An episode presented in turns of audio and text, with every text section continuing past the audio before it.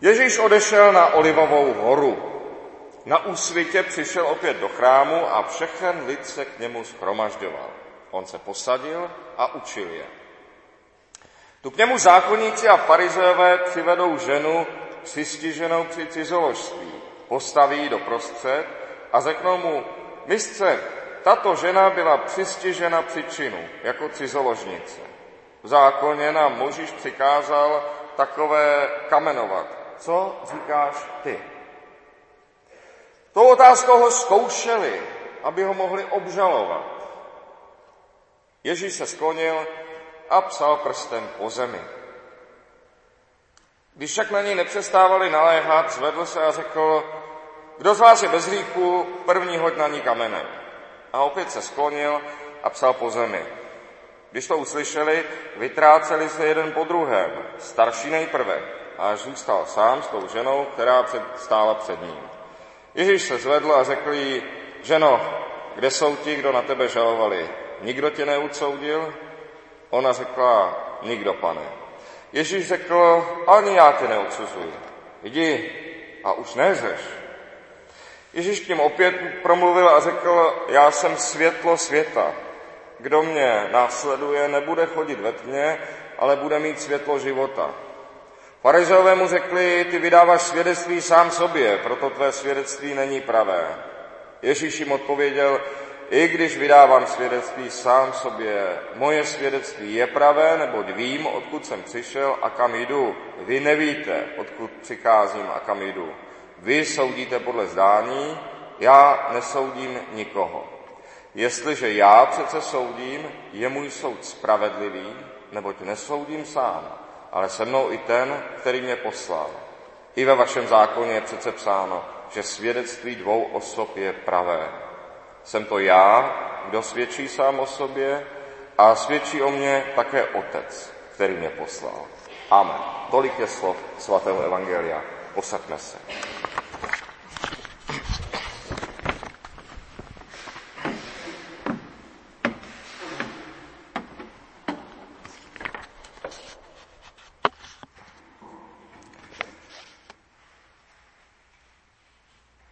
Neodsuzovat cizoložství.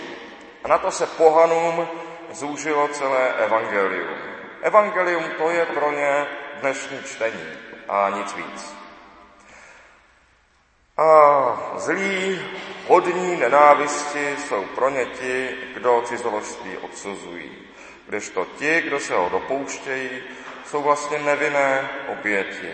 A vlastně jsou představováni jako někdo, kdo opravdu miluje, nesvázán společenskými konvencemi.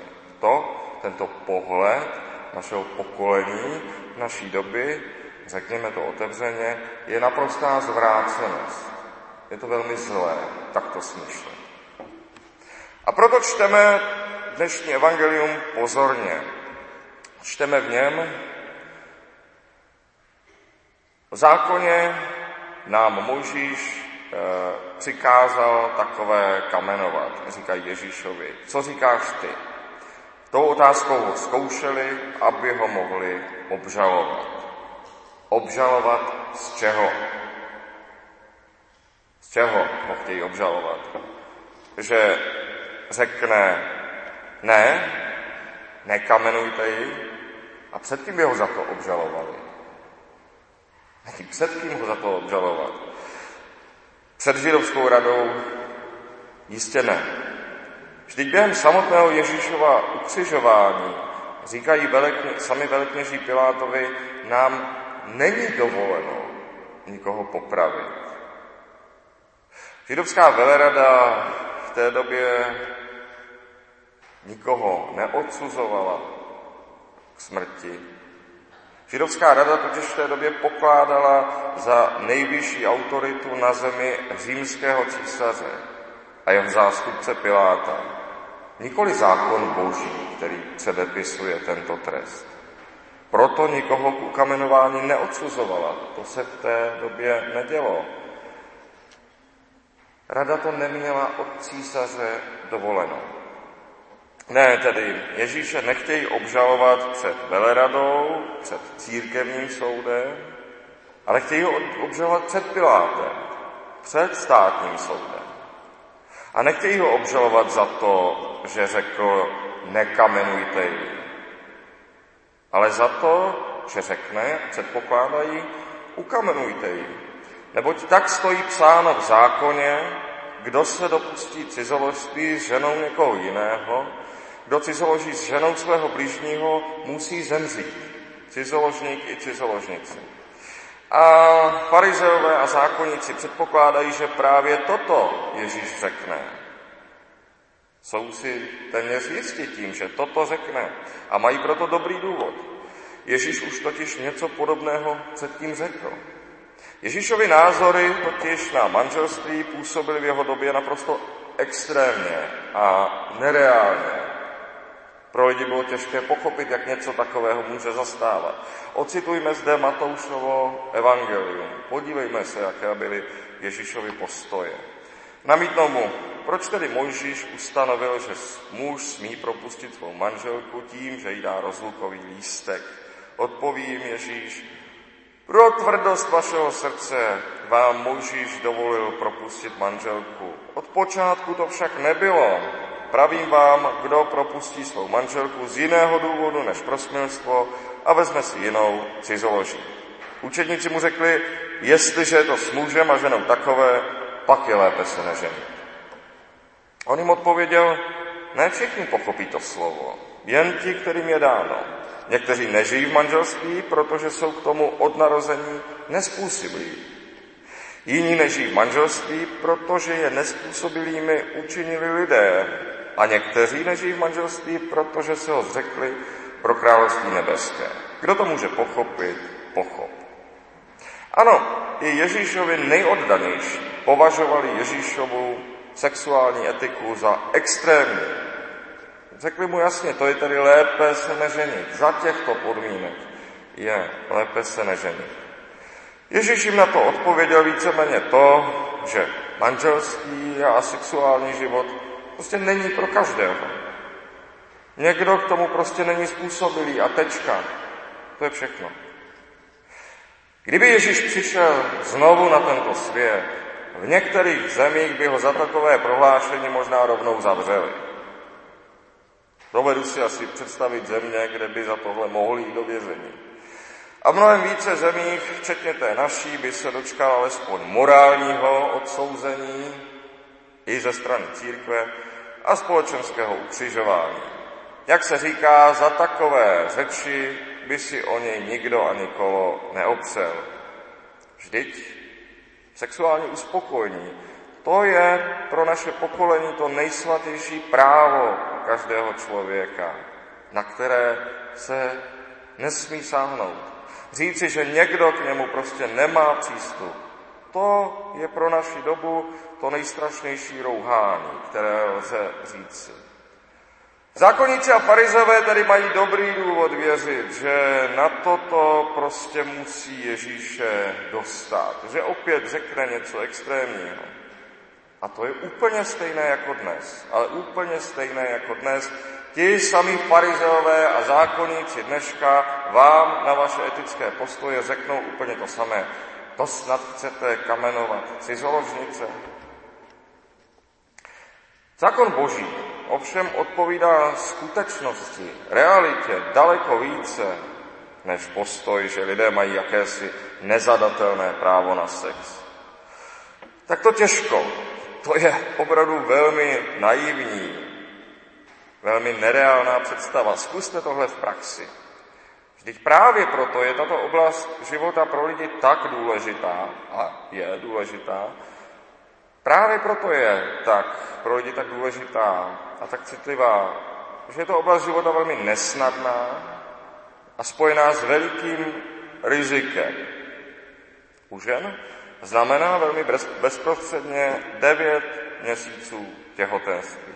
Čas takové zranitelnosti, že až na ty nejzvrácenější cítí i zlí lidé potřebu brát nějaké ohledy na těhotnou ženu. To všichni pokládají za samozřejmé a také, že to samozřejmé je. A dále, až na pár výjimek.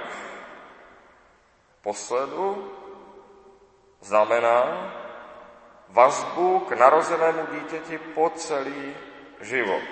To už z života ženy nezmizí.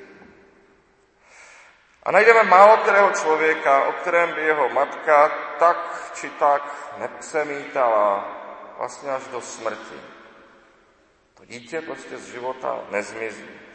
Je tady pochopitelné, že i ve chvíli, kdy ženy nemají přímo v úmyslu s někým splodit potomka, neobrání se tomu vidět muže vždy zároveň jako možného otce dítěte, které budou, dítěte, které budou do konce života řešit, které jim do konce života bude ležet na srdci. A kdo na toto, na takové složivé, složité předivo velmi citlivých věcí, kdo na toto nebere ohled, nebere ohled na něco, co má následky na 80, 90 let života, na dlouhé minuty a hodiny každodenního přemítání ženy. Ano, kdo na toto nebere ohled, nemá úctu před životem, stejně jako vrah nemá úctu před životem, stejně jako obchodník s lidmi nemá úctu před životem. Právem má zemřít. Zákon je spravedlivý. Pokud si tedy nemyslíme, že vina je vždycky oběť, pokud si tedy nemyslíme, že za své utrpení si každý může sám a dobře mu tak. A to my si nemyslíme. V podstatě všechny ženy jsou právě kvůli možnému mateřství opatrné, s kým se dají dohromady. Kdybychom před ženu postavili, řekněme, deset náhodně vybraných mužů, u dobré třetiny, či spíše společnosti, bude vůbec přemýšlet, proč jsme je tam vůbec přivedli, proč jsme je tam vůbec postavili. Nepřipadají pro ní vůbec úvahu. Z dobrého důvodu. Není nic nespravedlivého na tom, že ženy jsou velmi vybíravé ve hloubě svého protěžku. Zvláště žijeme-li v době, Zvláště žijeme v době, která tak dbá na to, aby se nikdo neurazil, aby nikdo nebyl ponížen. Řekněme toto. Dospělý muž je v podstatě neustále přísně posuzován. Dospělý muž má neustálou zkušenost, že je odmítán. A je-li skutečně mužem, a je-li skutečně dospělým, je na to zvyklý. Nehroutí se z toho. Podstata, nebo velmi podstatná část muže je v tom, že je právě zvyklý na to, že není automaticky přijímán, že je zvyklý na to, že je osuzován. Jak jsem řekl, není to nespravedlivé. Z dobrého důvodu se tak děje. Jenom uznejme, že je to těžké. Žádný dospělý muž tak nemůže být tak, jak je, ale stále se musí nějak překonávat. Hezky je to vidět na pohádkách, které začínají hloupým Honzou, na kterém není nic. Hloupým Honzou, který leží na peci a je mu tak příjemně a maminka ho ostatně nechce pustit do světa z PCV, protože je to nebezpečné, ale Honza do světa musí jít. A musí zažít mnoho selhání, musí mnohokrát padnout, musí udělat mnoho chyb. A v povětšinu svého příběhu, všimně, vzpomeňme na tu pohádku, po většinu svého příběhu je to stále hloupý Honza. A musí se srovnat s tím, že je stokrát za hlupáka. Až nakonec princeznu získá. To je jaksi cíl jeho cesty. Kvůli tomu podstoupil všechny ty věci.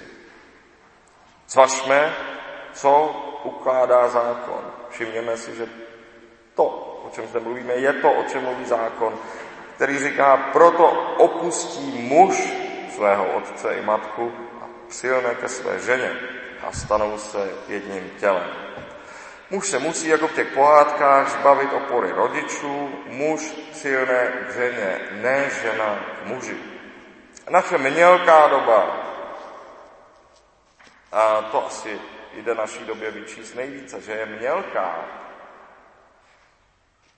Naše mělká doba si dělá legraci z mužů, kteří se snaží v domácnosti nějak fungovat, přizpůsobují se chodu rodiny, přizpůsobují se prostředí, ve kterém vyrůstají děti. Dělá si legraci z ženatých mužů, kteří se přizpůsobují tomu, co jim není vlastní. To na jednu stranu. A na jednu stranu je pak velmi překvapená naše doba a velmi kroutí hlavou, když jinde skupiny mužů vyhazují věci do povětří a mávají nad hlavou puškami. Inu. Právě kvůli ženě, protože ji není snadné získat, se muži nakonec naučí chovat jemně a ohleduplně. Ale jinak, samozřejmě. Nás víc baví něco vyhazovat do povětří, nebo rychle jezdit v autě nebo na motorce, nebo, nebo se věnovat nějakým strojům. To je to, co je pro muže přirozené. A znovu tedy, ten, kdo nebere vážně, že se někdo kvůli jedné ženě vzdal tolika věcí, které jsou mu vlastní a přizpůsobil se tolika věcem, které mu vlastní nejsou, kdo šlape na pokoru a sebeovládání člověka, na skutečný soucit a odpovědnost člověka, právem má zemřít. Cizoložníky, cizoložnice. Muž, který ponížil někoho, kdo je lepší než je on sám, Někoho, kdo je schopný větší odpovědnosti než on sám, musí zemřít. I ta cizoložnice, pro kterou je tohle všechno nic, která to má za samozřejmost. Toto všechno je tedy nyní před Ježíšem. Když mu položí tu otázku, toto všechno je před ním. Utrpení a ponížení tolika lidí, které zná, protože Ježíš zná všechno. Má to Ježíš říci, ne, to si tak neberte, to je jeho příroda. No. To by znamenalo nebrat vážně utrpení a ponížení tolika lidí. A nebo jim má Ježíš na to skočit, co tady před ním přehrávají, má říci, tak, jak je psáno v zákoně, musí zemřít cizoložník cizoložnice, no tak to by ho hned zatkli. To by se před soudem ocitl hned, a ne právě před židovským soudem, před Pilátovým soudem. Ostatně vlastně i dneska je něco takového říci v podstatě trestný čin. A i u nás jsou případy lidí, kteří byli za podobná slova stíháni, i když ne odsouzení. Takže má se Ježíš rovnou sám udat, tak jak si to všichni přejí. Stráže připraveného zatknout jsou od něj tak 30 metrů. A proč by měl ale? A to je ta odpověď. Proč by měl? To, co zde mu zde předkládají, se ani náhodou nepodobá božímu soudu. Především je psáno, musí zemřít cizoložník i cizoložnice. Kde je ten cizoložník? Si s kým se toho ta žena dopustila?